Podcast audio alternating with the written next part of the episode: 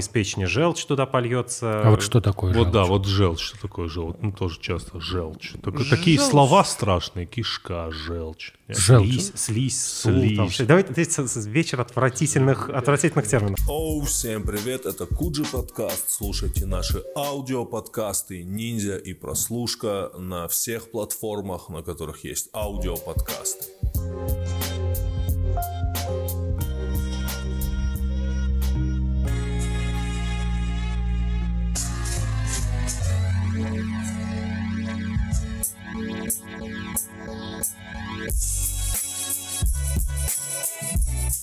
Итак, всем привет, ребят. Э, Как дела у всех? Напишите, пожалуйста, нам об этом.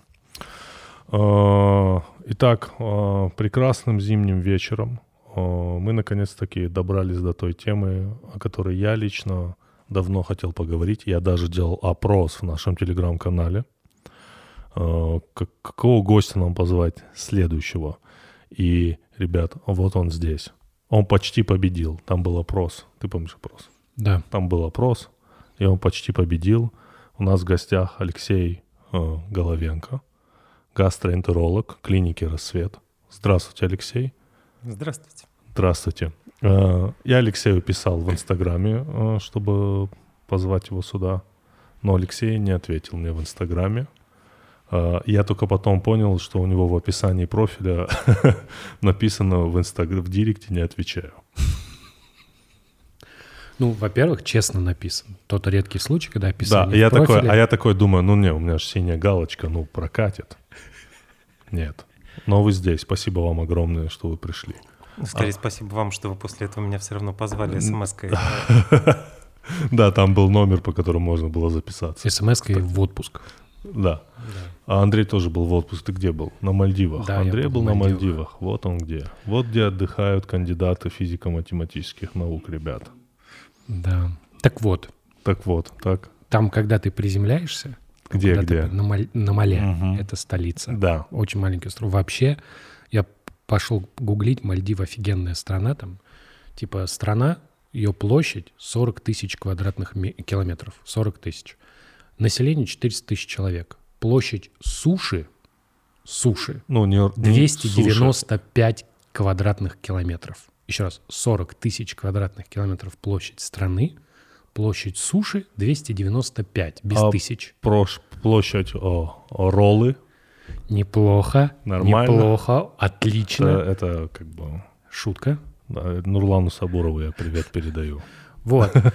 И ты там приземляешься в да. аэропорту, и дальше тебя сгружают на э, этот, либо на лодку, либо на гидроплан. А гидроплан это очень специальная такая штука. Гидроплан это же не наркотики, да? Нет, нет, нет. Нурлан.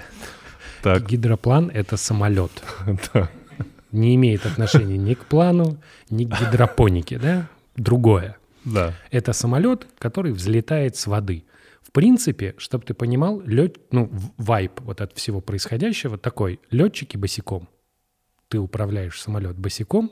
Во время полета у тебя открыто окошко. Ты летчик, и ты вот так руку высовываешь, знаешь, как вот люди высовывают руку во время езды машины, чтобы ветерок поймать. Мгм. Он тоже высовывает. Это, правда, на высоте 2,5 километра, но тоже прикольно. Ветерок там тоже есть. Правда, иногда руку пропеллером Нет, отрубает. пропеллер чуть подальше, нормально. Он знает, что делает. Он вообще-то профессионал. Он руку высовывает как профессионал, а не как ну, не профессионал.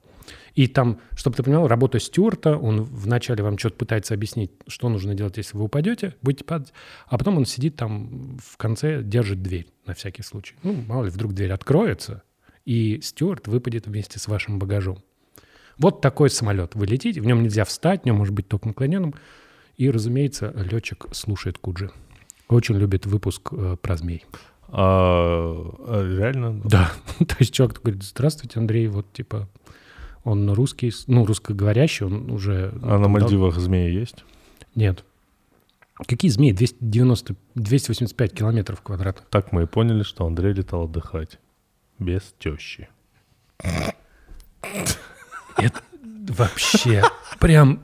Это немножко, немножко юморка, Алексей. Не обращайте внимания. Такого плохой, легкого, да. да, плохого. Плохого. Э, Итак, э, Андрей, давай начинай. Э, Мы э, перед тем, Андрей тут опаздывал, мы с Алексеем остались. Алексей говорит, а у вас были диетологи? Я говорю, диетологов не было. Просто я, как понял по вашему вопросу, диетологов иногда, гастроэнтерологов и диетологов иногда путают. Все верно? Есть такое. А почему-то приходят часто гастроэнтерологу люди с запросом а «составьте мне рацион питания, расскажите, что мне есть». Все-таки гастроэнтеролог – это специалист скорее по болезням, чем по правильному питанию. Понятно, что если ко мне придет человек с алкогольным панкреатитом, я, наверное, как-то намекну ему, что надо заняться проблемой его, его зависимости, да, или там, не знаю, у человека целиакия, он не переносит глютен, я скажу, что не надо есть глютен, но плохо, когда ко мне приводит мама Э, как тревожная мама своего подростка со словами «он пьет Кока-Колу целый день, он ест этот ужасный бургер там где-нибудь в Макдональдсе», вы скажите ему, что так делать не нужно. И вообще расскажите ему, что есть. Э, это, правда, не совсем по адресу. Это лучше к какому-нибудь ну, конечно, к психотерапевту тоже, но еще э, к нутрициологу или к диетологу. А вот нутрициолог и диетолог, вот нутрициология – это наука? Диетология – наука? Нутрициология, диетология – науки. Да? Ну, ну просто вот э, когда речь идет про диетологов, обычно всегда всплывает история, что сначала они разрешали масло э, сливочное, потом они запрещали сливочное масло, а потом они снова разрешили сливочное масло. Ну, потому что все исследования, связанные с диетологией, это обычно длинные исследования, которые занимают много-много времени и в целом дают результаты, которые ну, сложно как-то экстраполировать. Поэтому вот этот вопрос такой с подвохом. То есть как бы можно ли на основании таких вот э, общих результатов вообще давать людям советы, что им есть? Хороший вопрос. Вообще э, эволюция всех руководств по нормальному питанию взрослых, она э, такова, что они становятся все либеральнее и либеральнее. Вот если их даже за последние лет 10 смотреть, то всегда так, ну, знаете, можно и на ночь, ну, вы не завтракаете, ну, да, бывает. Бывают счастливые люди, которые не завтракают.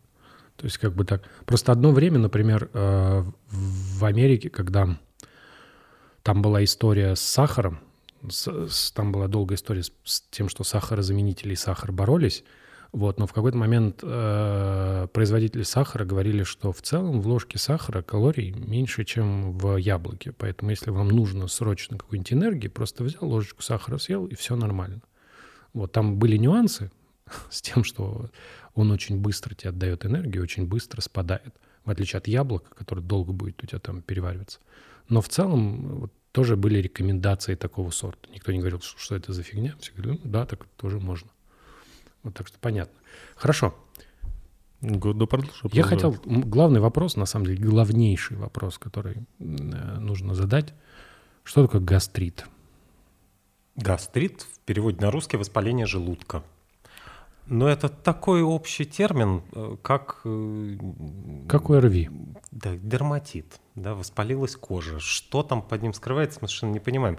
А, гастрит, есть термин патоморфологический, да, или врачебный термин гастрит. Воспаление желудка, оно может быть внезапно острым, там, от отравления, от инфекции, да, какой-нибудь таблетки обезболивающего, кстати, тоже, как ни странно. Но есть еще такое общечеловеческое понимание внутрироссийское, что гастрит — это когда что-то болит под ложечкой, вот где ребра сходятся. И мы вот с таким пониманием термина гастрит в меру наших скромных медийных возможностей пытаемся бороться, потому что люди приходят со словами «у меня разыгрался гастрит» по поводу и без. Это не совсем, мягко скажем, отражает наше представление о том, как мы ощущаем собственный желудок, собственный кишечник. То есть э, человек приходит, да, у меня, у меня снова гастрит. А мы говорим, вы же не можете утверждать, что у вас там началось воспаление. Вы лучше расскажите о своих симптомах. И я часто сталкиваюсь с тем, что люди вообще не могут, э, не имеют привычки жаловаться простыми словами, э, описывая свои эмоции, свои чувства. Люди приходят, сразу начинают грузить меня же медицинскими терминами. Знаете, у меня разыгрался дисбактериоз, у меня, кажется, колит, и мне кажется, у меня там что-нибудь, вот именно гастрит сегодня. Понимаю. Но вот меня, например, когда я приходил в больницу, всегда ставил в тупик такой вопрос. У вас боль тупая или режущая? Вот. Я такой, блядь, я не знаю. Ну, как Просто бы, боль. Я, мне болит. А ну как? Ну вот оно как вот режет или вот, вот так пульсирует? Я не, болит. Я... И к тому же я хочу еще добавить, а у вас болит кишечник или желудок? Плохой вопрос, потому что надо спрашивать, где болит. Расскажите своими словами. И вообще надо дать человеку возможность высказаться. Просто когда вас с детства начинают грузить вопросами, а скажите, у вас изжога, у вас, а у вас точно рефлюкс? А у вас боль именно колющая, тупая или какая-нибудь? Вот да, вот как отвечать на этот вопрос? Я не понимаю. Позвольте, дорогой доктор, я расскажу, что я об этом думаю. Да? Ощущения такие. Не, хорошо, честно говоря, мне даже, а, ну, по крайней мере, мне ценнее, когда, например, женщина приходит и говорит, у меня болит внизу живота так, как при месячных. Человек приходит и говорит, у меня болит в животе так, как будто раскаленным, раскаленную палку мне воткнули в область пупка и крутят там уже три часа подряд я живее представлю его ощущения, будет еще, я еще представлю эмоции человека в этот момент. Понимаю. Я смутно представляю, как это, когда тебе воткнули палку и крутят, поэтому я, мне даже сравнить не с чем. Ну хорошо, ладно. Значит, гастрит — это воспаление желудка, кишечника или желудка, или всего желудка. вместе. Желудка. Так. А, ну, гастритом всегда пугают. Ну, меня, например, всегда пугали гастритом. Мне говорили, будешь плохо питаться, не будешь есть суп каждый день да, у тебя будет гастрит. И гастрит, в моем представлении, вот не разовая штука, когда там что-то заболело, а когда тебе плохо вот системно. То есть это какая-то такая для меня хроническая, хроническая болезнь. Это правильно, это неправильно? Вот именно такого гастрита мы, наверное, вправе опасаться. Потому что гастрит, как воспаление, он за жизнь он должен возникать тысячи-тысячи раз. Ну, то есть всегда где-то человек что-то отравится, чем-нибудь заразится, желудок, да, воспалится, воспаление, в конце концов, защитная реакция. Плохо, если это воспаление длится десятилетиями, потому что мы знаем, что у части очень невезучих людей, то ли с какой-то генетикой особенной, чаще всего из-за присутствия этой пресловутой хеликобактерии, да, бактерии, которая, правда, поддерживает воспаление, иногда из-за сбоя иммунитета, это постоянное воспаление приводит к такой перестройке ткани желудка, вот этой слизистой оболочки внутреннего слоя, что, правда, повышается риск рака желудка. Вот мы этого гастрита не то, что прям боимся, но мы, ему, мы его хотим вовремя поймать на той стадии, когда уже явно пошел процесс вот этой атрофии, метаплазии, не буду грузить сложными терминами, но когда ткань поменяла свои свойства, и тогда за этим человеком выгодно наблюдать, потому что мы, правда, можем ему помочь, вовремя поймав рак. Когда человек приходит, и у него на нервной почве скрутило живот, ему говорят, теперь гастрит, и вы страдаете, да, или вы теперь каждый год делаете гастроскопию, то мы сомнительно, что это как-то ему помогает, а то, что это невротизирует, это сто процентов. То, что от одного этого может болеть желудок, э, это запросто. А вот, кстати, да, это же ведь правильно я понимаю, что желудок один из таких органов, которые вот прям связаны у большинства людей с эмоциями. Ну, то есть вот есть дыхание, ну, оно связано с эмоциями просто потому, что оно, ну, человек так устроен, ты начинаешь чаще дышать, когда волнуешься. Вот. И поэтому может сказываться. Но желудок вот точно. Редко, когда бывает у человека, например, человек так нервничает, что повышается температура, я не знаю, или так нервничает, что у него, не знаю, там почка напряглась. Смутно представляю. Не, ну сердце. Сердце? Ну да, еще ну, сердце бывает. Сердце очень зависит от настроения, нет, разве? Ну, там, когда, когда обычное сердце, это все-таки выброс связано с адреналином. Там, что-то угу. Ну, короче, в общем, желудок часто бывает крутит. Хорошо, я не прав, что это самый э, такой этот орган, но это же... Это неоспоримый факт. И... А, есть целое понятие, называется gut-brain axis, да, ось кишка-мозг. А, тем, как взаимодействует нервная система кишечника, она там есть, кишечника, желудка, да, пищевода, тем, как эта нервная система взаимодействует с мозгом, объясняется, честно говоря, половина вообще всех визитов к гастроэнтерологу. Просто как-то к счастью, это сейчас меняется, но у нас в России э, любят называть все воспалением, гастрит, панкреатит, колит и так далее, игнорируя вот это э, свойство нашей нервной системы. Да, первое, что человек почувствует в момент тревоги, это что у него скрутило живот или что ему хочется в туалет освободить кишечник. Да. Перед с экзамена студент выбегает именно к унитазу. Не, у него не, кровь не идет из ушей, да, там или что-нибудь. Слух не портится. А, это просто связано с тем, что нервная система кишечника желудка, она все время какой-то сигнал в мозг посылает.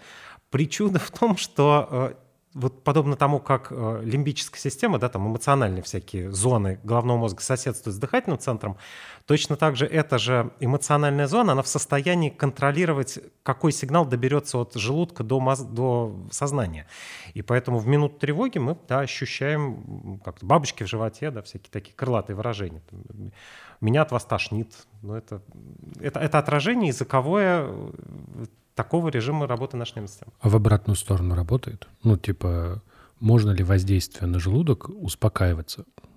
Имеется в виду не, ну, не типа ты принял успокоительную таблетку, а вот, например, ты такой, типа, что-то я разнервничался, Ну, Съел что-то Стресс хорошее. заедает же, нет? Да, и, Какое усп- понятие? и успокоился вот так.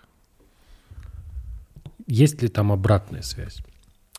Я знаю, что есть такое предположение фундаментальное, что можно кишечную микрофлору исправлять, это подействует на психику, это, пожалуй, почти факт. Да? Ну, вернее, такая воспроизводимая штука.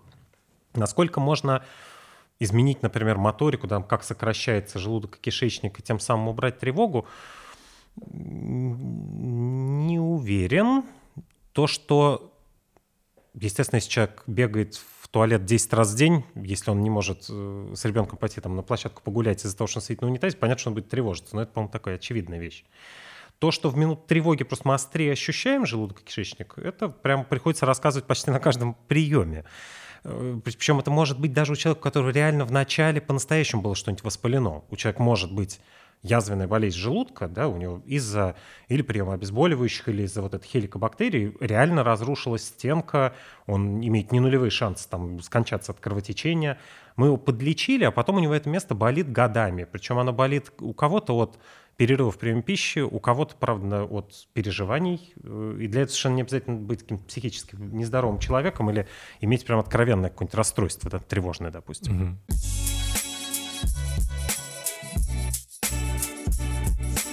Итак, у нас рубрика «Ебучая география» от Aviasales, сервис для покупки дешевых авиабилетов. «Ебучая география». Скажу еще раз, на всякий случай. Итак, Тимур, ну сейчас такой будет странный вопрос. Что ты знаешь про Колумбию?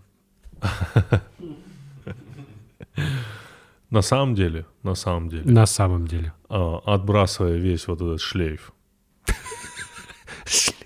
Вот весь этот шлейф. говорят, что это очень красивая страна. На самом деле, в данный момент она достаточно развитая, одна из самых развитых стран Латинской Америки, и что туда обязательно надо съездить, а, потому что там невероятно красивая природа. Шлейф упоминать какой-то? Да нет, со, со- со шлейфом все понятно. Да, Колумбия, колумбийский шлейф. колумбийский А, галстук. Хорошо, ладно. А, Богата, Да. замечательный город. Ну, соответственно, оттуда Габриэль Гарсия Маркес. Много о чем можно про этот город сказать, но Не, я из Это же- Колумбии говорю. Он Ну, из Колумбии. это же ебучая география. Так, да? так, так. Там, по данным, по самым свежим данным, вот, самые крутые пробки в мире. В каком смысле? В среднем э, крут- крутость пробки, пробок в городе измеряется количеством часов, которые водитель тратит в этих пробках и Так. средней скоростью движения. По обоим показателям богата ебет всех. В среднем водитель в год стоит в пробках 191 час. 191 час. Вот. И средняя скорость движения меньше 9 километров. Ну, это примерно в день сколько? Ну, давай, вот у тебя есть 365 дней. У тебя Да. есть, ты можешь считать как 52 недели. Да. 52 недели это означает, что у тебя на неделю выпадает примерно по 4 часа хороших пробок. Доставать калькулятор или ты в уме посчитал так? В уме посчитал. Окей, хорошо, я тоже посчитал. Хорошо. То есть там 10 баллов всегда? там как, можно сказать, что там пробка как фотография стоит? Неплохо. Неплохо. Неплохо. Это неплохо. про Кузьминки была шутка раньше у меня такая. Так, ага. Это была рубрика «Ебучая география» от Aviasales. То есть, то есть на машине в Богату лучше не ехать, ребят. Ну, ты можешь приехать, взять там машину, Да, постоять и уехать. окей.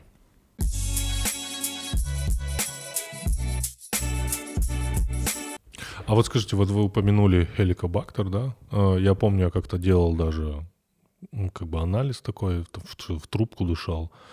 Э, пр- Ну, у меня не обнаружили, ну, если что. Э, А правда ли, что очень большой процент, у очень большого процента людей эта бактерия действительно есть в организме? Ну, э, что у очень большого процента людей вообще в целом есть хронический гастрит. Чуть ли не там 40%. Хеликобактерия живет больше, чем у половины городских жителей, действительно. Да. Просто не факт, что она у всех вызывает такой хронический гастрит, который за жизнь успеет привести к раку или даже к каким-то предраковым изменениям. А, это такой вот вопрос как раз больших чисел. Да? Мы знаем точно, кому выгодно от нее избавляться. Ну, например, когда есть еще какие-то факторы риска рака желудка. Там, мама или папа погибли от рака желудка. Человек чем-то активно себе помогает, он там болеет э, алкогольной зависимостью, он знаю, пьет обезболивающие препараты, которые могут язву вызвать. Ну, то есть он, он как-то компрометирует свой желудок, вольно или невольно. Тогда его выгодно избавить от хеликобактерии. Точно стоит ее найти и убить, э, если уже есть вот эта перестройка ткани, атрофия и метаплазия. Насколько стоит прям все человечество от нее избавить, сложно сказать, потому что пока это очень дорогой ценой достигается. Чтобы ее прикончить, надо две недели антибиотики пить. И да, это чаще всего помогает, но это такое приключение. Поэтому такое прям громкое заявление, давайте просто условно на улицах Москвы сейчас э, 7 из 10 людей, если не больше, раздадим антибиотики, это ну, кого-то мы убьем этими антибиотиками в, в масштабах страны. Поэтому скорее презумпция такая, что если человек согласен, то мы ее убьем, если есть малейший повод, мы ее убьем, но пока вот рутинно на нее проверять просто всех входящих и выходящих мы не решаемся. Потому что за, за выявлением хеликобактерий неизбежно последует вопрос, да, ну и что теперь, доктор, мы, мне пить два антибиотика две недели с риском диареи там, да, или каких-то осложнений? А в, в целях профилактики стоит ее обнаружить? Если вы в целом себя, у вас нет каких-то Сейчас подумаю, как сформулировать.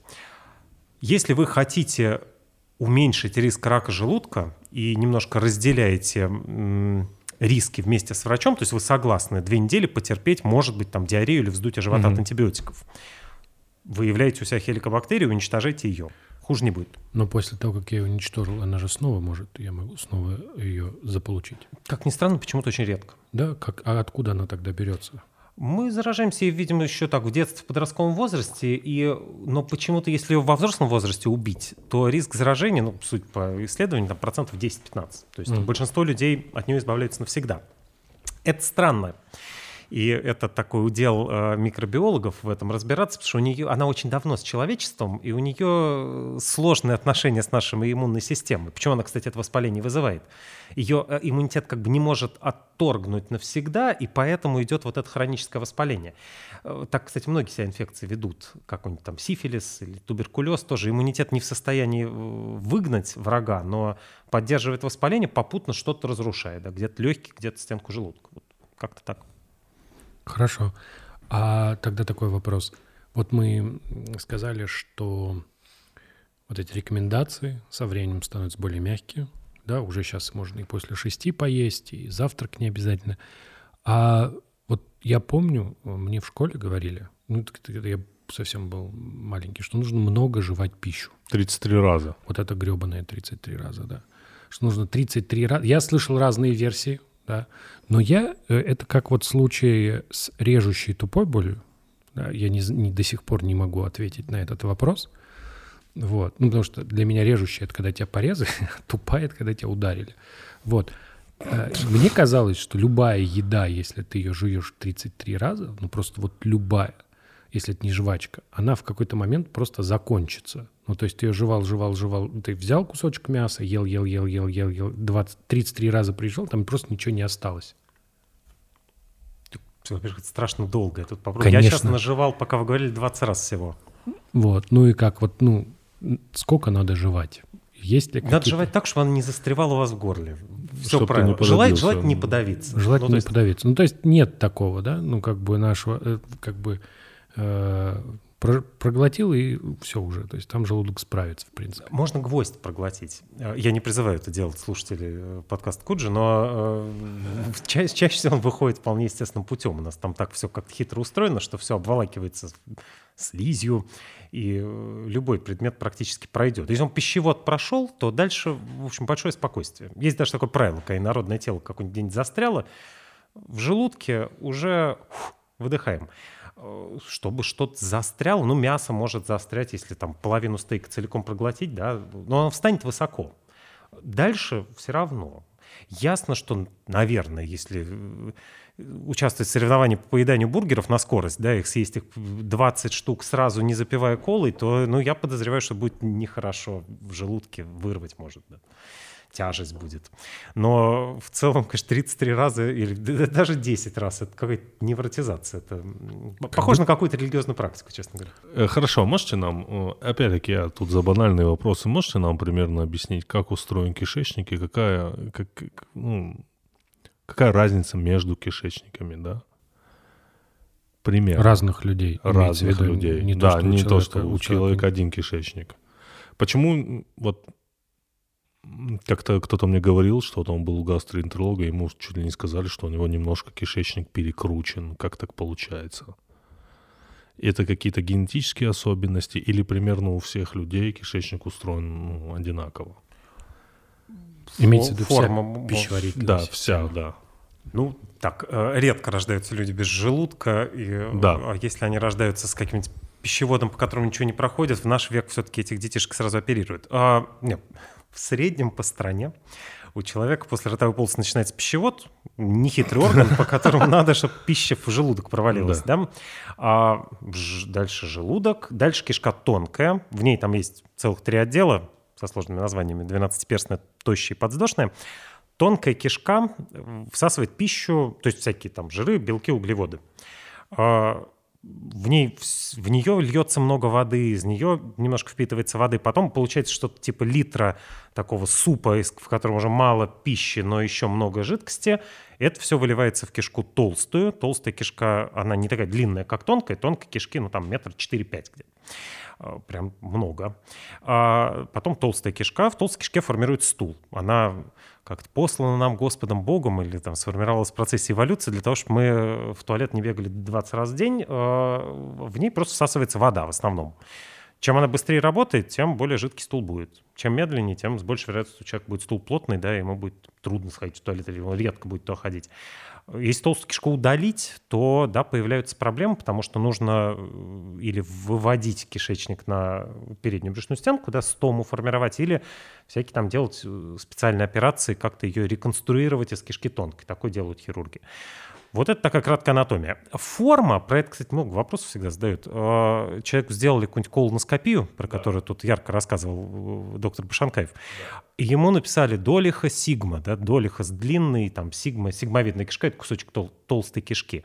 А, и говорят, вот у вас из-за этого запор. Или там у вас кишка какой-нибудь изгиб имеет очень хитрый. А, мы пока не уверены, что это влияет на функцию. То есть кишка может быть, безусловно, иметь какой-то прям дефект устройства, она там может она очень хитро в процессе развития поворачивается внутри живота. А, да, она может так повернуться, что в ней все время будет что-то застревать, да, будет, или там инвагинация будет происходить, она сама в себя будет вправляться. Но это редкость. Чаще всего эта форма никакой роли не играет. Э, у человека может быть запор, даже если у него условно, половина кишки уже удалена по какой-нибудь причине, запросто. И, наверное, если прям от длины сильно зависело, как кишечник работает, то, ну, наверное, там у рослых людей э, был бы запор, а у, там, у коротышек его бы не было. Но это... А длина ну, зависит от роста? Ну, наверное, так, у, у двухметрового баскетболиста кишечник длиннее, чем у а, да? какого-нибудь там 150-сантиметрового невысокого человека. Я тоже удивлен я, я тоже этому удивлен. факту. Как-то да. я не думал, думал. что типа там. Ну, так... у ребенка, у ребенка кишка очевидно короче, а, ну, чем хорошо. у взрослого, да? да. У детей э, тем не менее бывает запор. Желудок у котенка не больше наперстка, как мы знаем. Точно, мы забыли про это. Реклама Интересно. То есть э, путь пищи примерно такой. То есть я сейчас образно То есть э, пища 33 раза ты ее проживал. 33 раза ты ее проживал, она спустилась вниз, и там как бы наш организм и желудок, кишечник все разделяет в нужные как бы отсеки, да, такое идет распределение. Скорее нет, это скорее я бы провел э, аналогию с каким-то э, конвейерной сборкой, или вернее разборкой, да, как типа сортировка да. мусора, да, там. Сортировка да. мусора, да. Нам нужно что-то полезное из этого убрать, а остальное спустить в толстую кишку, чтобы это вышло. Ну, еще воду хорошо задержать, потому что вода в организм пригодится, да. Ну, хозяин будет реже бегать к унитазу. Э, скорее вот так, то есть в ротовой полости уже какие-то ферменты начинают действовать, да, там есть амилаза, допустим, фермент, потом это все спускается в, э, по пищеводу в желудок, там действует кислота, там уже начинают действовать ферменты, и так вот в каждом отделе, как какой-нибудь фермент, это вещество, которое разрушает сложные молекулы на простые, э, на свое подействует, дальше остатки спустит следующим участникам процесс. Там попутно подключится поджелудочная железа, она тоже льет свои ферменты в просвет 12-перстной кишки, С другой стороны, из печени желчь туда польется. А вот что такое Вот желчь? да, вот желчь, что такое желчь? Ну, тоже часто желчь. Так- Такие слова страшные. Кишка, желчь. Желчь. Слизь, слизь, Слизь. там с- с- вечер отвратительных, отвратительных терминов. Ничего, Сок. ничего. А, нет, жел- сок это нормально. Желудочный. Желудочный это сок из Это желудочка. тот сок, который ты бы не хотел пить. Не хотел бы он, потому что там много кислоты. Но вообще говоря, это можно представить. Желудочный сок из всего, что ты перечислил, самое не злое. Звучит вообще нормально. Сок из желудочка. Свежевыжатый желудочный сок. Да, желудочный сок Ты купил, с- мякотью. конечно, ты купил свежие желудочки. Опа. Выжил из них Началось. Желудочный сок, по-моему, это вообще чуть ли не как соляная кислота, нет? Конечно, это если Вот она всё но он звучит нормально. Ну, а звучит вот желчь, да. ты Вот такой желчь, да, желчь, желчь. типа ты желчный человек. Да. То есть ничего хорошего не, не звучит. Вот желчь не звучит как что-то хорошее, но нужна. Что Ну, она для- нужна. для Что чего нужна, желчь? Нехитрая у него функция. Эмульгатор жиров. То есть боль- надо жир раздробить на маленькие капельки, если по-простому. Для этого нужна желчь. Вот. Да, Да. вот и все. Мгм. Неплохо. Так, а желудочный сок? А желудочный сок, во-первых, в нем кислота, который поддерживает такой уровень кислотности, при котором хорошо работают ферменты. И пепсин там есть такой фермент, который разлагает белок. Ну, то есть, наверное, стоит в связи с этим, мне кажется, сказать, что есть такая-то секта свидетелей э, раздельного питания, которым- Так, так, так. вот которые как раз воспринимают э, наш кишечник не как такой конвейер, где, ну, как бы каждый работник, он вовремя что-то выхватит с этой ленты и отдаст на переработку, а которые воспринимают желудочную систему как некий такой общий мешок, который опасно перегрузить, которому, если дать одновременно белки и жиры, то там, типа, ему организм запутается. Он, он просто... с- Что мне делать? шлаки, что мне делать? И То есть хотят Это- намеренно закрыть один из отделов. Да. Да. Типа там света нет, Типа выключи. мы вас сократили. Да, мы вас сократили. Но так не работает. Это ложь и провокация. То есть Вот. раздельное питание не работает.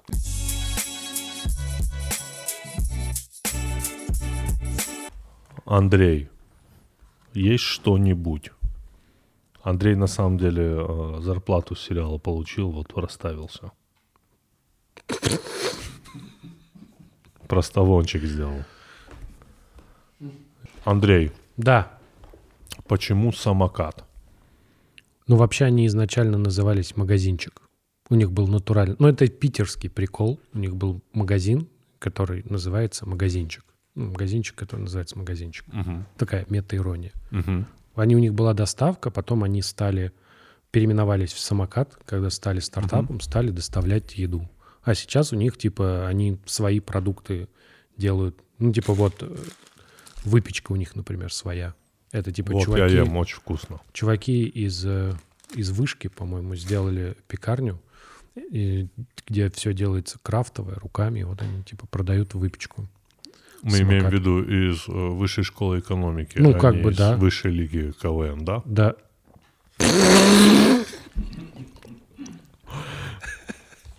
Да, да, из высшей школы экономики. Андрей, это тебе. Спасибо. Леденец смородиновый.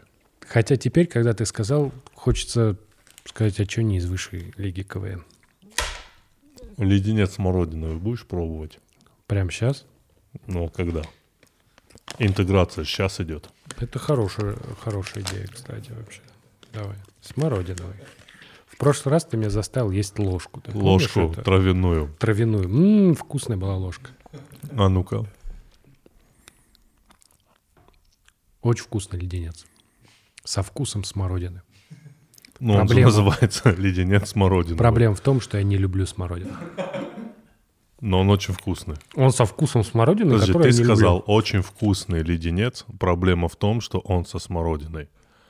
Как это может быть проблема, если перед этим ты сказал, что он очень вкусный? Но он со вкусом смородины. У него сильный смородиновый вкус. Да, Ну, а я ты люблю сказал очень вкусно. А зачем ты Вкусный, значит, ярко выраженный смородиновый вкус. Когда мы говорим очень вкусно, это значит, что нам нравится, Андрей. Мы не говорим у картошки фри ярко выраженный. Картофельный вкус. Вкус. Не люблю картошку. Ребят, пожалуйста. Поддержите меня, да? не, ты? не, подожди. Ты Подожди, говоришь, очень подожди. вкусный Ты- леденец. Проблема в том, что мне не нравится смородина. Да, конечно. Очень вкусный леденец. Проблема в том, что не люблю смородину. Это что вообще, Андрей? Ты куда нас заводишь? В чертоге разума. Надо один выпуск сделать, где мы просто все это пробуем. Нет, не пробуем. Где мы все это жрем. Или жрем. Но лучше пробуем. А после смородиного леденца советуют э, поесть э, картофельные чипсы, пряный томат. А Ты сперва ешь соленое и потом сладкое, либо сначала сладкое, потом соленое. А кто советует-то?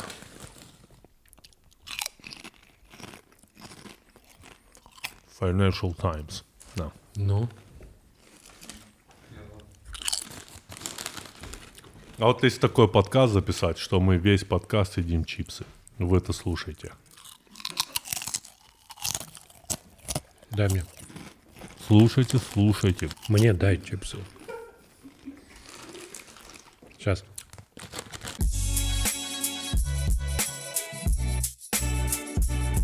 Раздельное питание не работает. Гастроэнтеролог по имени Алексей, не отвечающий в директе, говорит, что раздельное питание не работает. Объясните, почему?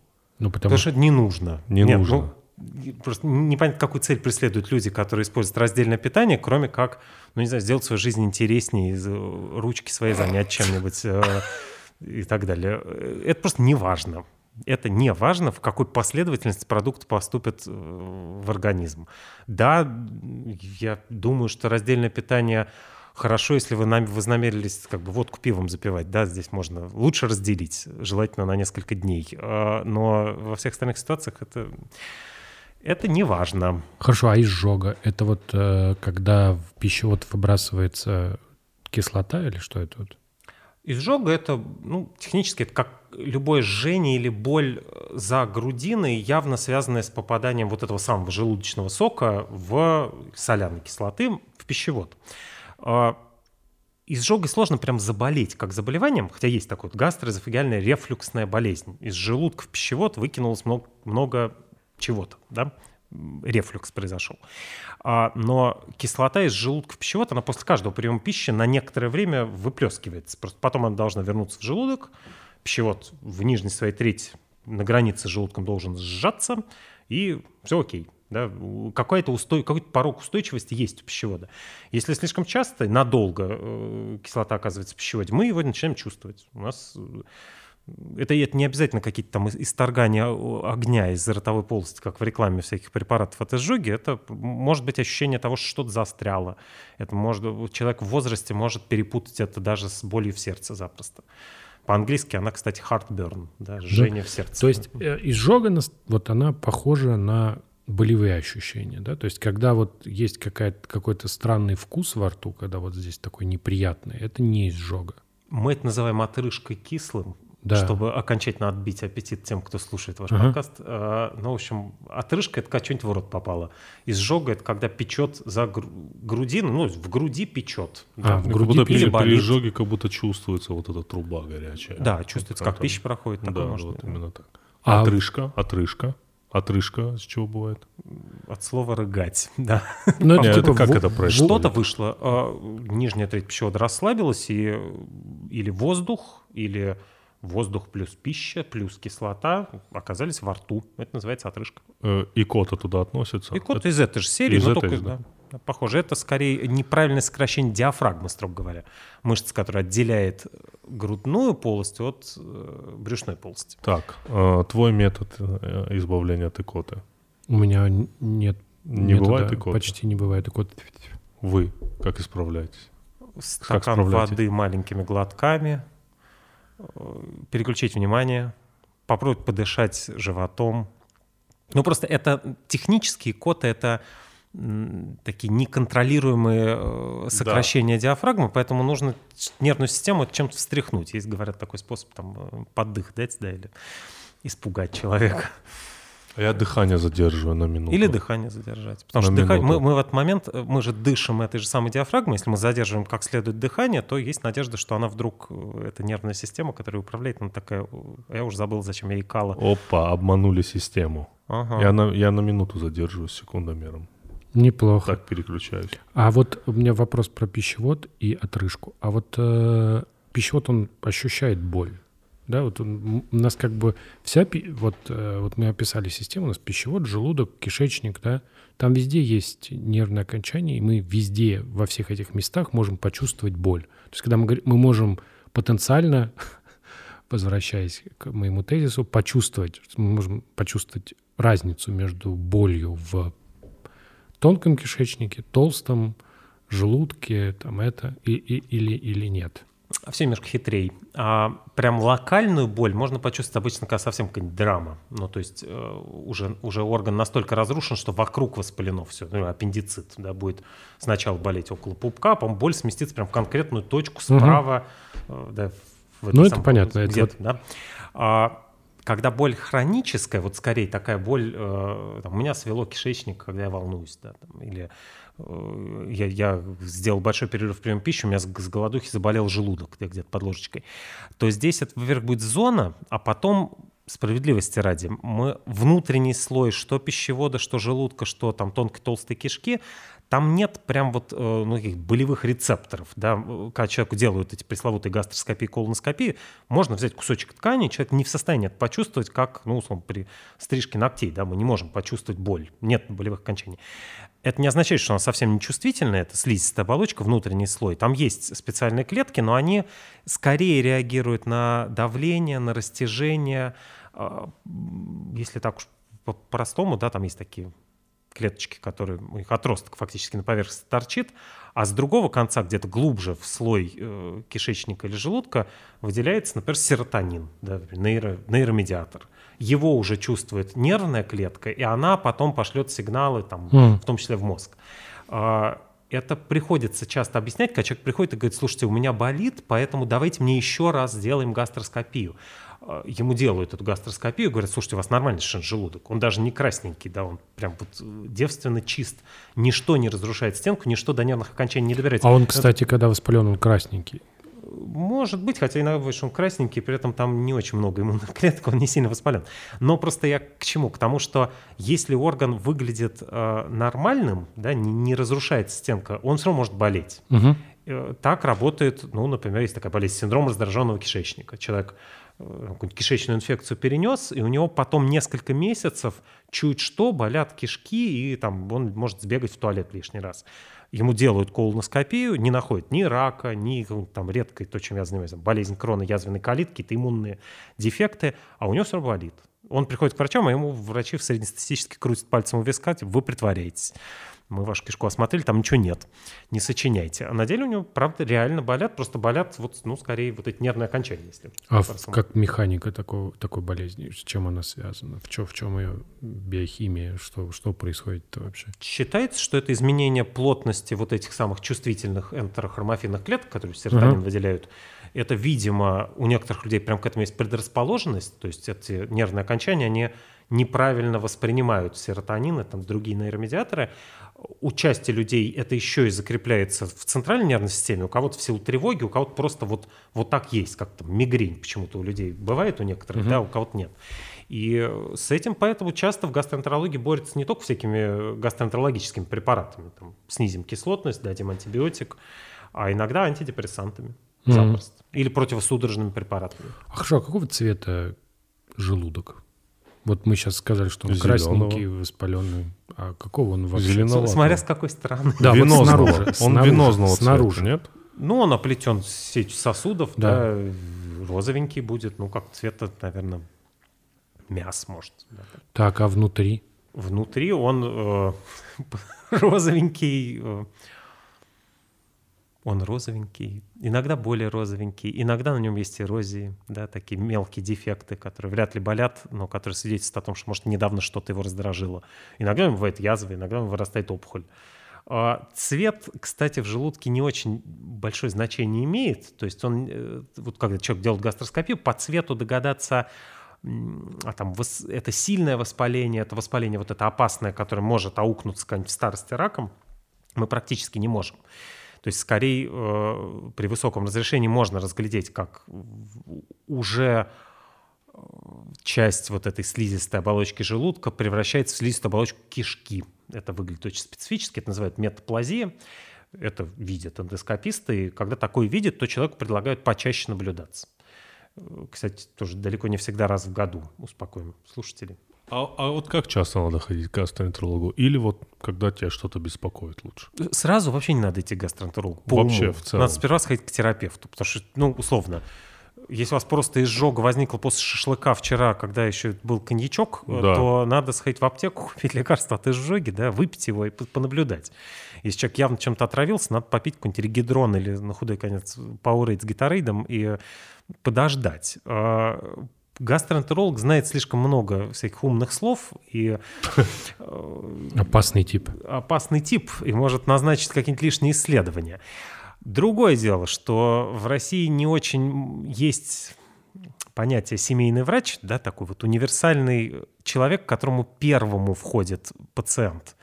А, можно прийти в поликлинику, там 12 минут на прием, и врач может только рецепт быстро выписать и да, там куда-нибудь направление дать. Поэтому этот совет не идите сразу к гастроэнтерологу, он, конечно, за, за рубежом он реализован хорошо. Там гастроэнтерологу попасть, это надо очень сильно болеть или, правда, иметь какую-то сложную ситуацию. К гастроэнтерологу надо идти, если симптомы долго, то есть уже месяц где-то, да, вот вы, вы не справляетесь, да. Если это, конечно, острая какая-то сильная боль, то, ну, понятно, что здесь и скорую надо вызвать. Если у вас, условно, болит справа в животе, рвет и температура 40, и болит очень сильно, то лучше скорую вызывать, тут вы к гастроэнтерологу не успеете. Гастроэнтерологу идут в основном с хроническими проблемами, с затянувшимися вещами. У вас диарея больше 6 недель подряд. Вы увидели кровь в стуле. Да? Наверняка мы вас направим колоноскопи, на колоноскопию, но у нас могут быть какие-нибудь особенные пожелания. Потому что, ну, если ко мне придет 70-летний человек, у которого впервые кровь в стуле, я буду думать скорее о раке, да, или там, о дивертикулярном кровотечении, выпячивание стенки кишки подкравливают. Если придут мои сверстники, то я буду думать скорее о каком-то там язвенном колите, там иммунном сбое, где-то о кишечной инфекции, где-то, может, какой-нибудь венерической инфекции запросто. Амбидицит – это часть этого всего?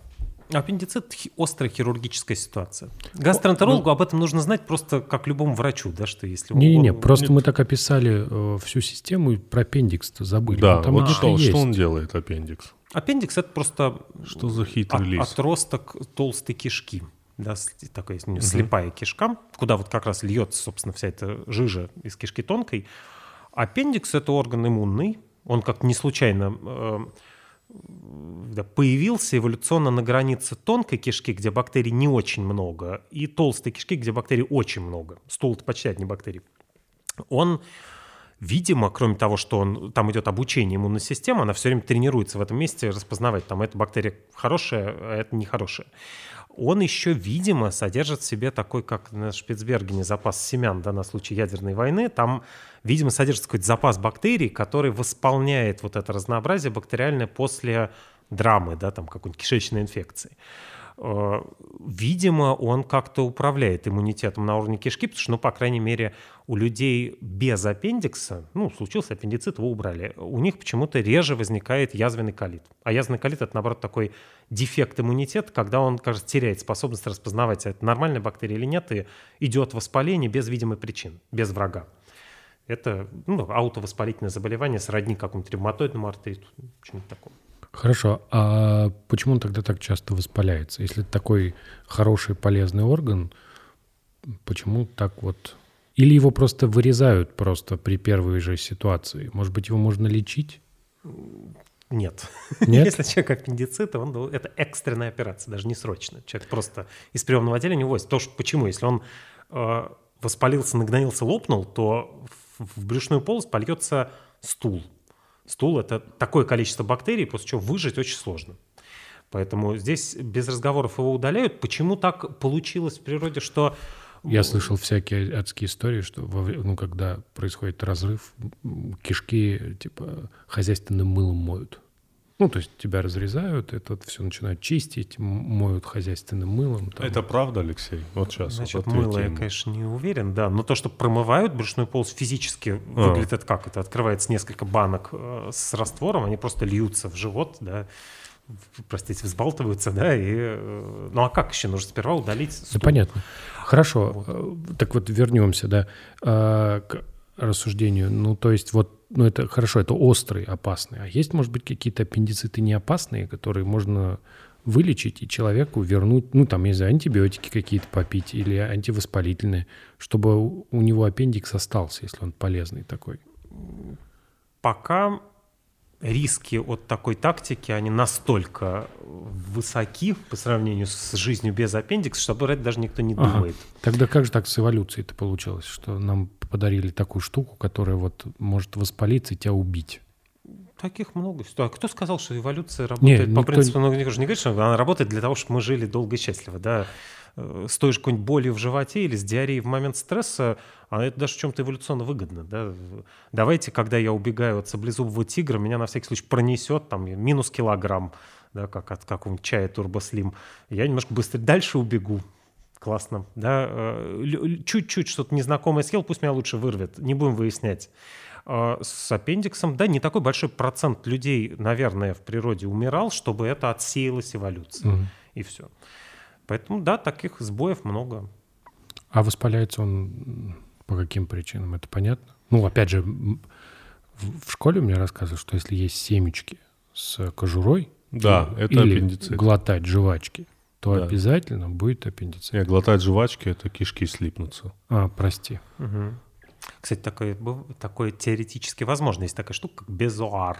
Так, так, так. А, это мог Панчин рассказывать в, в- в качестве какого-то магического объекта. Ну, в общем, э, это у животных бывает, что некоторые продукты, они могут задержаться в кишке, слипнуться на волос, например.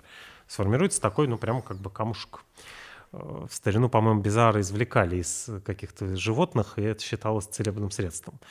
У человека такой может быть. Совсем своем прям жвачки глотать э, пачками, наверное, не круто.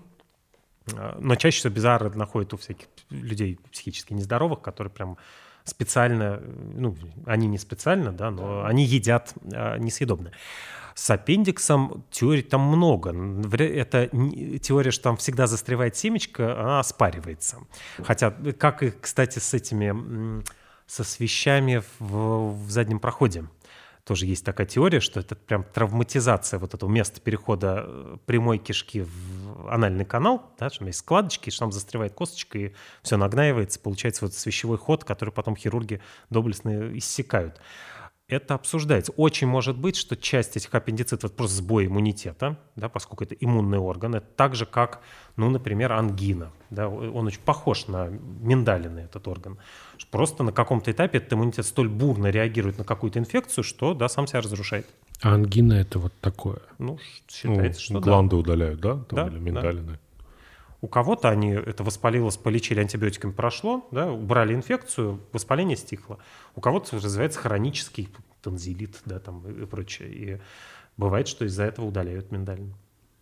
Хорошо. То есть почему именно происходит воспаление, мы ну, не знаем. Ну, прям до конца нет. Совокупность причин. Хорошо. Так, э, я вот еще раз вот хочу сам себе подметил, вот когда мы разговариваем с врачами, я все сильнее и сильнее убеждаюсь, все больше и больше убеждаюсь, что человек это, конечно, э, самая совершенная технология на данный момент в мире. Мгм. Нет? Ну, то, как работает, это вы просто описываете то, как работает желудок, э, разделяет белки, разделяет углеводы, разделяет желки, жи- желки, говорю, жиры. Есть специальный орган, который между ними. И это... Нет, вы так не считаете? А что значит совершенный? ну, э, удивительным образом работает. Удивительно хорошее слово. Сложно, очень сложно. Очень сложно, да, скорее. Я могу Ну, сказать вы- так. в- я, я говорю про то, что если мы возьмем технологии, Да. вообще существующие на этой планете, человек — это самая сложная технология. И эффективное, потому что я помню, я когда читал Айзека Азимова, у него была серия «Я робот». Вообще не понимаю, для чего роботов изобретать. Вот, и там была, была история, что вот роботы в какой-то момент... Ну, там была космическая станция, туда завезли роботов, Вот. И они там дежурили вдвоем, два чувака. У него есть серия рассказов про их всякие злоключения. Вот. И там, в общем, так получилось, что роботы организовали культ. Ну, то есть они, значит, привезли нового робота, открыли, и робот говорит, что вот есть Бог, Бог — это вот этот генератор, да, вы люди, ну, очевидно, что вы уступаете роботам, потому что вот я не боюсь радиации, там еще чего-то, и э, поэтому вы люди, ну, как бы вас, вы, скорее всего, первая попытка Бога создать что-то, получилось так себе, Да. поэтому он создал нас, мы лучше. Мгм. И там, среди прочего, он Тут говорит, ну, человек посрал.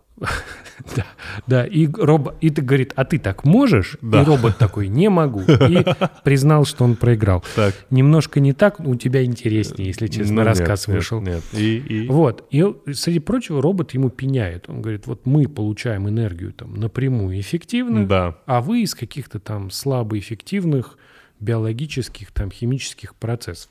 Ну, как будто очень эффективно все работает. Человек вообще неплохо конвертирует э, материю в энергию-то, да? Да. Я тут подумал, а вдруг роботы завидуют людям, завидуют возможности посрать. Да, да, так это, и есть. кстати, т- нет, это, это точно, потому что как бы половина, половина историй с этим связаны, и как бы роботы просто не могут это сделать. У меня есть еще один вопрос. да? Так, потом я свой задам. Да, хорошо. Да. Мел.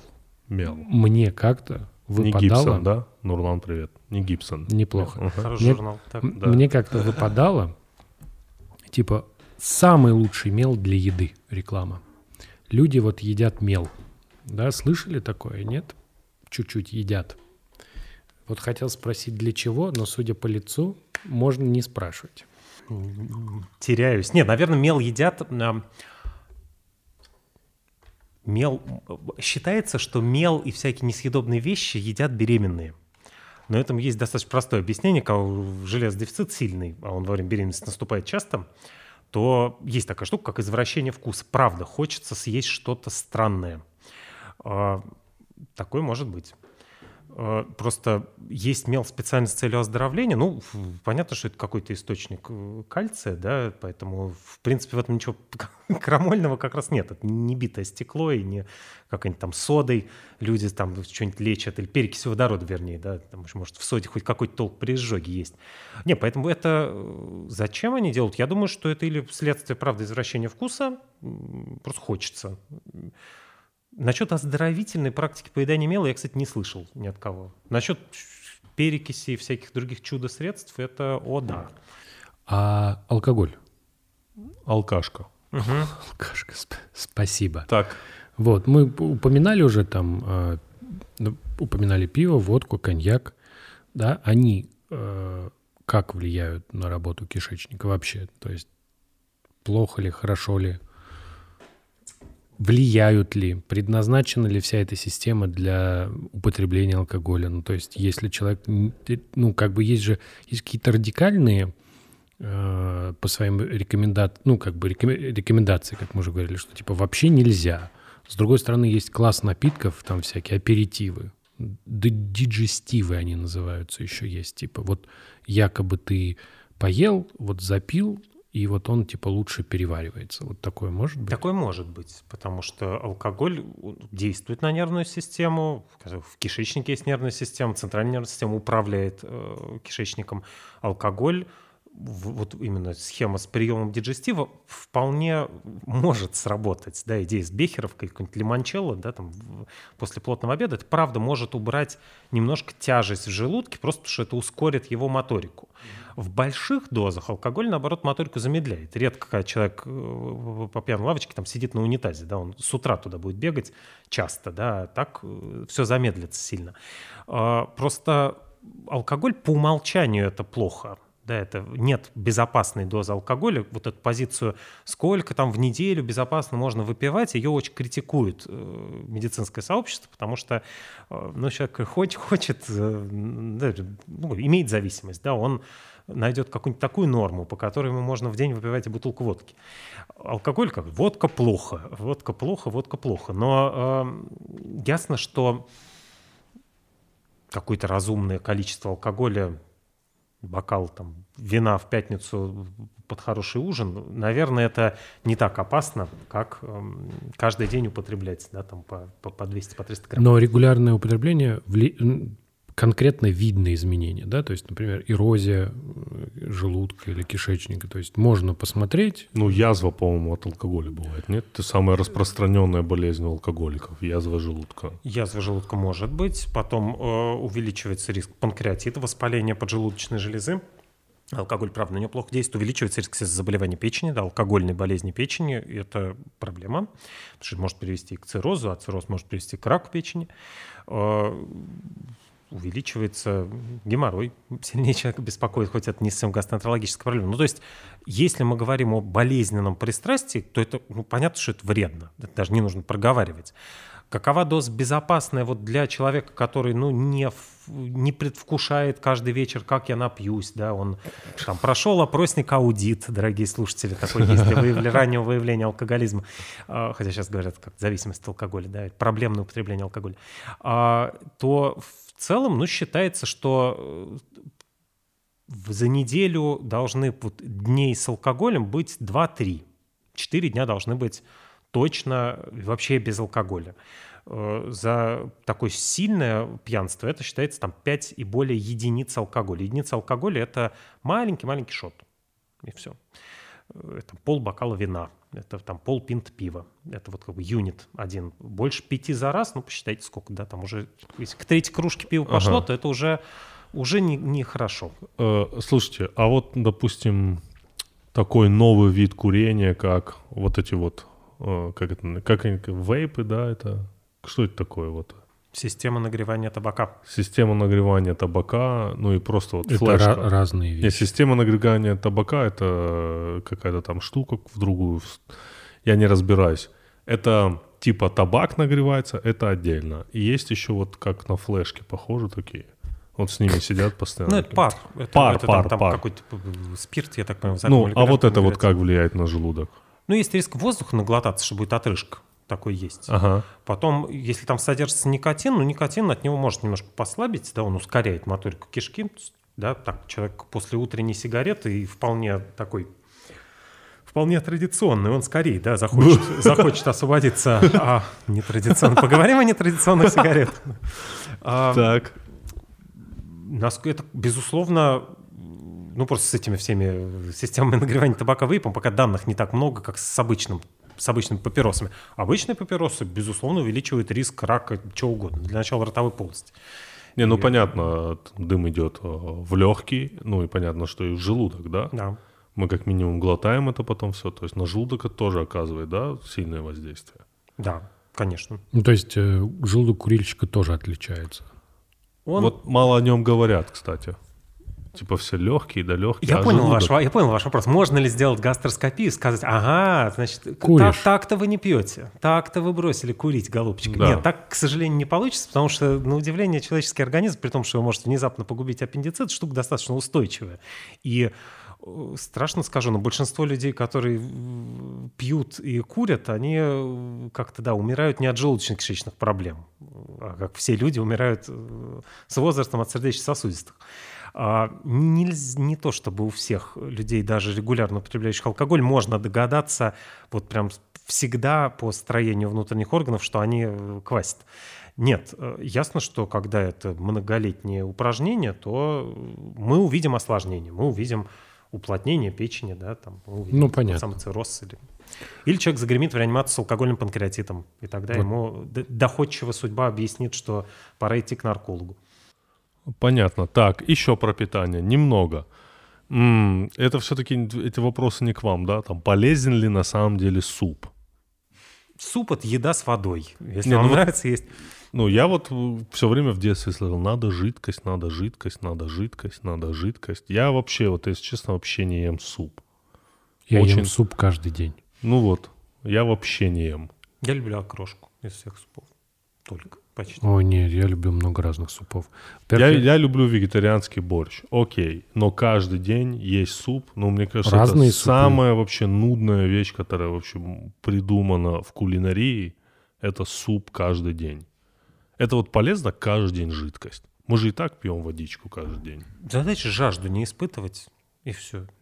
Хочется пить – пить. Нет такого правила, что если вы не едите суп последние Вот. 10 лет, то э, вас постигнет кара Господня. Да. Да. Такого нет правила никакого. Суп просто иногда удобнее, мне кажется. э, Переварить. Я как отец двух дочек соглашусь, мне, мне легче, когда у меня там стоит кастрюля с супом в холодильнике. А. Быс- Быстро, разлил в микроволновку и, и вперед. Вот в чем проблема. Чем там же жарить какие-нибудь биточки Вот на чем- сковороде. Вот в чем фишка. Да нет. Удобнее. Суп, суп это, это краеугольный камень дома. У тебя в семье... Потому что суп готовится долго. Слушай, Если ну- в семье у тебя есть суп, значит, Так. у тебя счастливая семья. Значит, в семье все хорошо. Я тебе сейчас пересказываю, я рекламу такую видел. Если у тебя дома есть суп, значит, все хорошо. Да. Блин, я Трещина. даже не знаю, чем это парировать. Вот. А цитрусовые. Вот говорят, цитрусовые на голодный желудок нельзя есть, что потому что кислота вот эта, она там разъест все. В желудке не разъест. В пищеводе, ну, на- наверное, да, немножко кислоты еще можно поменять цитрусом. В желудке совершенно по барабану. У него там ки- кислее, чем в стакане лимонного сока. Вот, у меня была Точно. история. Э, Я выпил, значит, яблочный фреш, и у меня начало очень сильно болеть вот здесь. Сутки болело. Просто сп- спазмологически, да, правильно называю. Я пошел, соответственно, к терапевту, говорю, болит вот здесь вообще. Он говорит, «Э, идите к гастроэнтерологу. Ну, вот этот трудный путь я преодолел, все-таки я попал. Я прихожу к гастроэнтерологу, он говорит, что, вот тут, ага, ага, ага, но это надо делать э, гастроскопию. Под наркозом я это делал. Я тоже, кстати, один раз. Меня анализ перепутали, я не стал испытывать судьбу. Да, я делал это под наркозом. Соответственно, Нихуево ты фрешка выпил, конечно. вот, вот, То вот, есть ты вот. такой лежишь, тебе Кстати, фигарят после- наркоз, ты такой, «Блядь, вот Это было вечером, вечером, серьезно, вечером выпил яблочный фреш. Значит, э, назначенный день, а у меня уже к этому дню, ну, прошло все. Ну, я думаю, ну, спазм, вот, ну, прям было ну, очень дискомфортно и дышать моментами, и сохранять прямую осанку. Э, И, значит, назначенный день я пришел, наркоз, все дела, значит, мне все посмотрели, я просыпаюсь, говорят, все в порядке. Ну ты же себя в этот момент лучше почувствовал. Нет, я уже себя чувствовал нормально. Меня просто вот эта вся процедура сама напрягала немножко. Ну, чуть-чуть небольшие. Вот это что было? Просто спазм такой? Это какое-то Это раздражение мог было? быть спазм, это мог быть испорченный сок, это Ага. могла быть все та же изжога, да, ну правда как-то вот среагировал пищевод на этот там кислый сок. А, логика какая? Мы делаем гастроскопию, чтобы или кровотечение остановить, или рак найти. Ну окей, язву может быть, да, чтобы там, потому что некоторые язвы можно перепутать с раком. Если человек просто вот сегодня от яблочного сока скрутило желудок, то и его не вырвало, перечислим тревожные симптомы, и у него, он пришел, подошел к унитазу, там у него не- вместо стула не вышло что-то очень черное, извините, как деготь, это свернувшись, такая кровь уже переварившись. Его, не, извините, не вырвало так называемой кофейной гущей, кровь, свернувшаяся в желудке, она, ну, похожа, правда, на то, что на не кофейник Да. остается. Вот этого нет, он не валится в обморок от э, явной Да. потери крови, он не бледный, как лист бумажки. Допустим, у него даже, ну хорошо, сильное воспаление в желудке, потому что он чем-то траванулся. Или у него, правда, сильная изжога. Ее можно дать лекарство, снижает кислотность немножко, да, там какой-нибудь амипрозол. Можно. Если мы туда заглянем и увидим у него ни язву, ни рак, ни кровотечение, мы что дадим? Те же самые препараты. Спрашивается, зачем нужно делать м, гастроскопию сразу с порога? Потому что страховка была. Потому что страховка, я вообще давно заметил, что ДМС в России, он немножко э, увеличивает количество обследований. Э, Хорошо, при отравлениях, то есть не, не часто, за 10 лет в Москве два раза отравился, но жестко. А почему советуют пить активированный уголь? Вот в чем, в чем секрет этого дешевого угля? Напитка. Да, в чем секрет этих волшебных 10 таблеток, которые надо за раз проглотить? Он Они что-то- работает вообще? Он работает вообще? Есть подозрение, что активированный уголь связывает только достаточно простые химические молекулы. То есть если человек, ну, давайте так. Просто большинство отравлений, того, что мы называем отравление, это уже кто-то умер когда-то живой в продукте питания, да, размножилась какая-нибудь бактерия, по-моему, сдохла. Мы это съели, нам стало плохо. А, это не имеет отношения к отравлению химическими веществами. Вот когда человек реально, ну, допустим, мы имеем дело с какой-нибудь суицидальной попыткой, и человек выпил лекарство какое-нибудь в сумасшедшей дозе, оказался где-нибудь в институте Склифосовского, и его ему нужно как-то вот сейчас еще в желудке все еще это вещество, его можно успеть нейтрализовать, тогда ему дают этот активированный уголь, но его дают не 10 таблеток, это, это тубы целые, ну то есть это прям накачивают буквально желудок активированным углем, это называется детоксикация. Проблема в том, что активированный уголь даже в теории уже через 2 часа ничего в желудке не свяжет, что все это или всосется, или э, вредное уйдет дальше.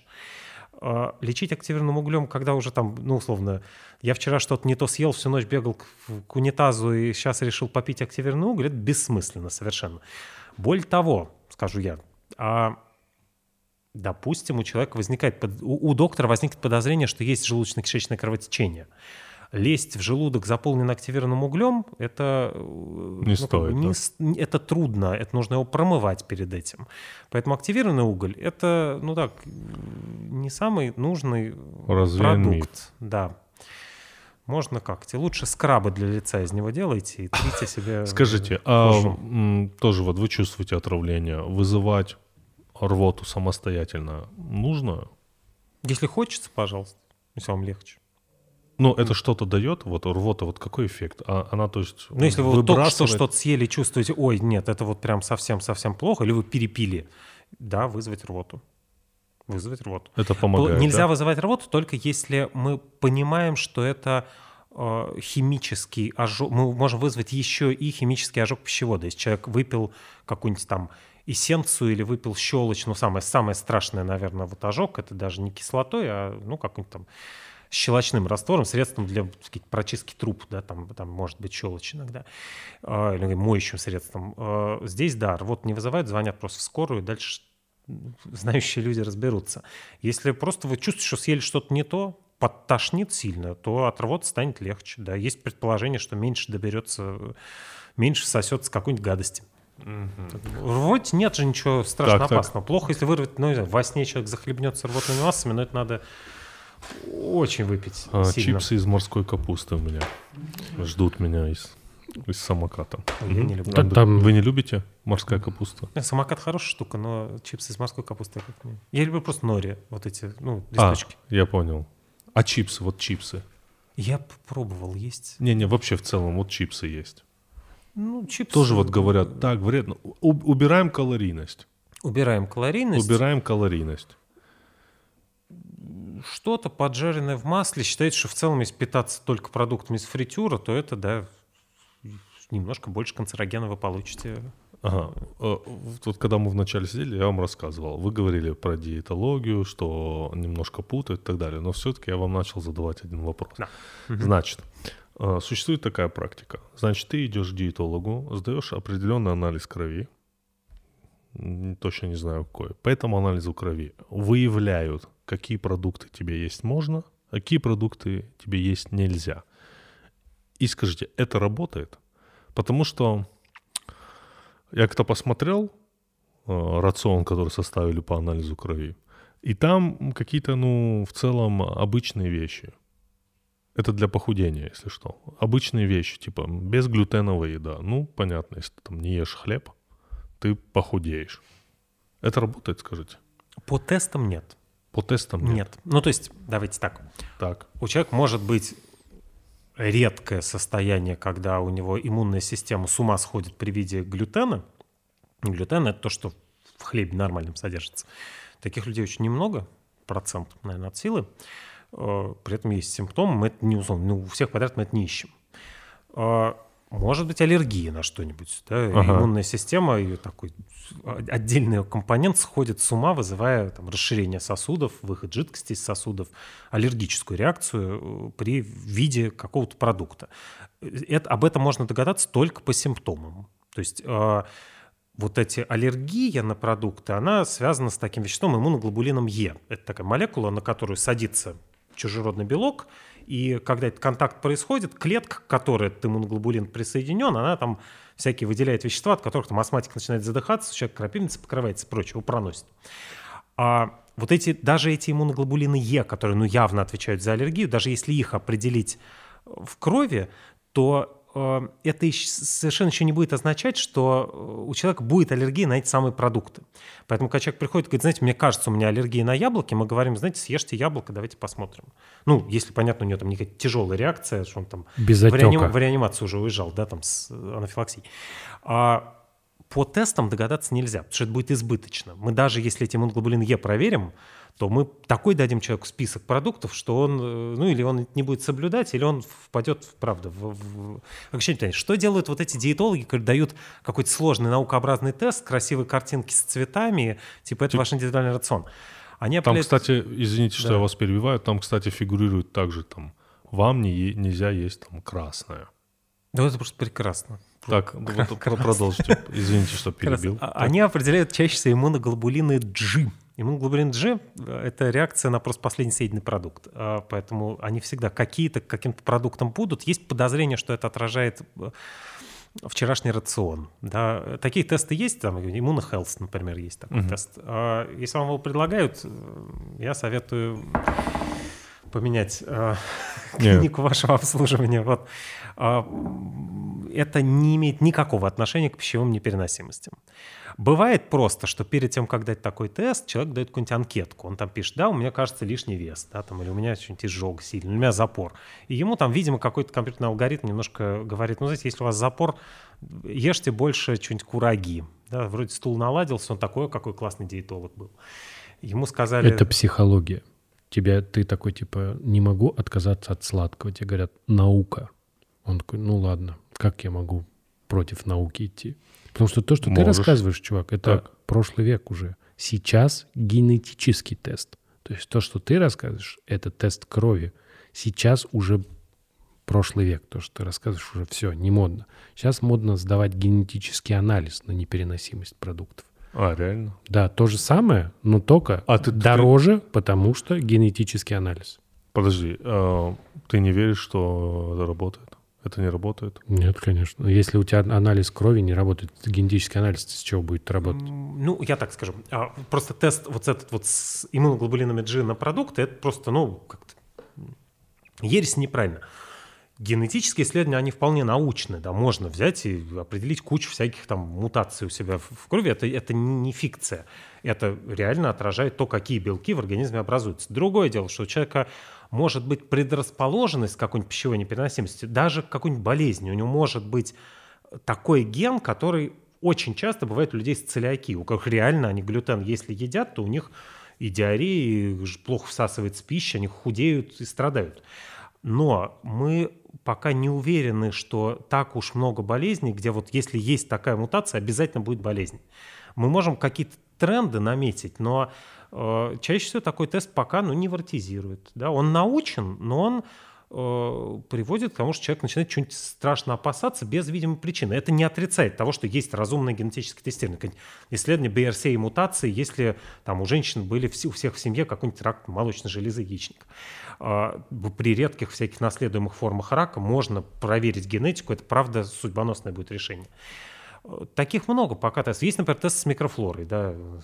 Любой гастроэнтеролог, уважающий себя, в любом эфире должен поругать тест на дисбактериоз и еще исследование хроматомасс-спектрометрии по Осипову. Это ересь, не надо это делать. Но можно проверить состав бактерий вполне научным образом, да, определить какое количество там, генетического материала уникального. Но что с этим массивом данных пока делать конкретному Пете, э, когда он идет в бар, мы не знаем. Никак. Последний вопрос от меня. От меня Так, так. последний вопрос. Так, так. Сырая еда. Опа! Вот он вопрос, Да. ради которого мы всех позвали. Сыроедение. Нет, не Нет? совсем. Я имел в виду просто... Меня, Сыро- конечно, интересуют паразиты, которыми Паразиты. можно заразиться, поев сырой рыбы. Печеночный сосальщик, ты их имеешь в виду? Ну, кого-то, да. Ну, потому что мы обсудили, что вот в кишечнике живут бактерии, а ведь Бычий там же еще цепень. может кто-то поселиться, правильно Покруп- же? покрупнее. Покрупнее, да? Может. Поэтому строганина, карпаччо, тартар, пробование продуктов э, на базаре э, как бы... э, Разные вещи. А, разные базары. А, Это ну, такое рисковое поведение. Это как секс без презерватива. А, Но, во-первых, у нас тут северная страна в основном. И у нас не то, чтобы тут кругом сплошные паразиты, не то, что мы как-то есть водопровод, где я слышал, немножко воду очищают. Поэтому прям всем мы паразитов не ищем, если нет очевидных проблем. Если у человека, ну, действительно, все время живот болит и что-то не так со стулом, не лишне проверить стул на паразитов.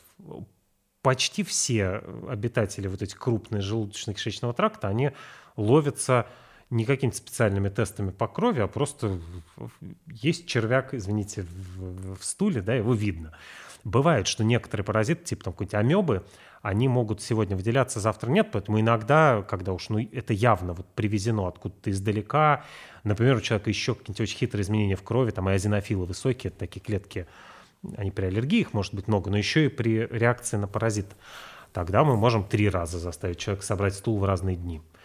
Э, когда начинают паразитов искать просто рандомно, просто всем, то как-то всегда А возникает... какие самые популярные паразиты в России? Ну, вот у нас. Какие наши родные? Какие у нас паразиты? Вы знаете, я, кстати, не знаю рейтинг паразитов на самом деле. Вот. Это да, хороший вопрос инфекционисту. Позовите инфекциониста. Да, Андрей. Спросите у него. Потому что у нас, мы гастроэнтерологи люди простые. Мы к нам пришли, сказали, болит. Мы, знаете, ну один раз проверьтесь на паразитов. А там кого напишут, ну того, я, я не- мне не нужно знать, какие сильно чаще. Да? Я знаю точно, что у нас редко бывает какая-нибудь малярия да, в московском регионе. Э, и Шистосомоз. или какой-нибудь еще Что редко. такое шистосомоз? Ну, всякие веселые гости из Африки, так. Э, Мы проверим, например, через затяжная диарея, поищем в стуле какой-нибудь поверхностный белок лямблии, да, есть такая простая обитательница кишечника. Э, Кто такая? Простейшее такое. Да? То есть, ну, типа, это такой скучный... Она вызывает диарею, она лечится за 10 дней копеечным препаратом. И все. Можем поискать, человек с юга приехал, какую-нибудь амебу, тоже еще одна простейшая. А Из так все, все остальное это всякие, да, всякие глист, черви. Черви, они на то и черви, что их все-таки их можно обнаружить иногда и невооруженным глазом, иногда их кусочки можно обнаружить в стуле просто при обычной микроскопии. Ну, есть там специальные такие баночки с, кон- с концентратором, с раствором, который улучшает их визуализацию, что ли, да, и, и не позволяет им быстро разрушаться. Такие есть тесты. Называется Парасеп, такой концентратор. Э, Спасибо огромное. Очень интересная беседа.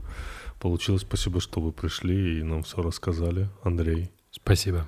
Да. Спасибо большое. Подписывайтесь на инстаграм Алексея. Мы оставим ссылку ниже. Только не пишите ему в директ. Ну, точнее, пишите, не Пишите, пишите, пишите. какая разница. Он все равно не или не отвечает. пишите. Или не пишите, да. Спасибо огромное, Алексей. Спасибо. Я постараюсь Спасибо. заполнять свой инстаграм заброшенный, кстати, Спасибо большое. Спасибо.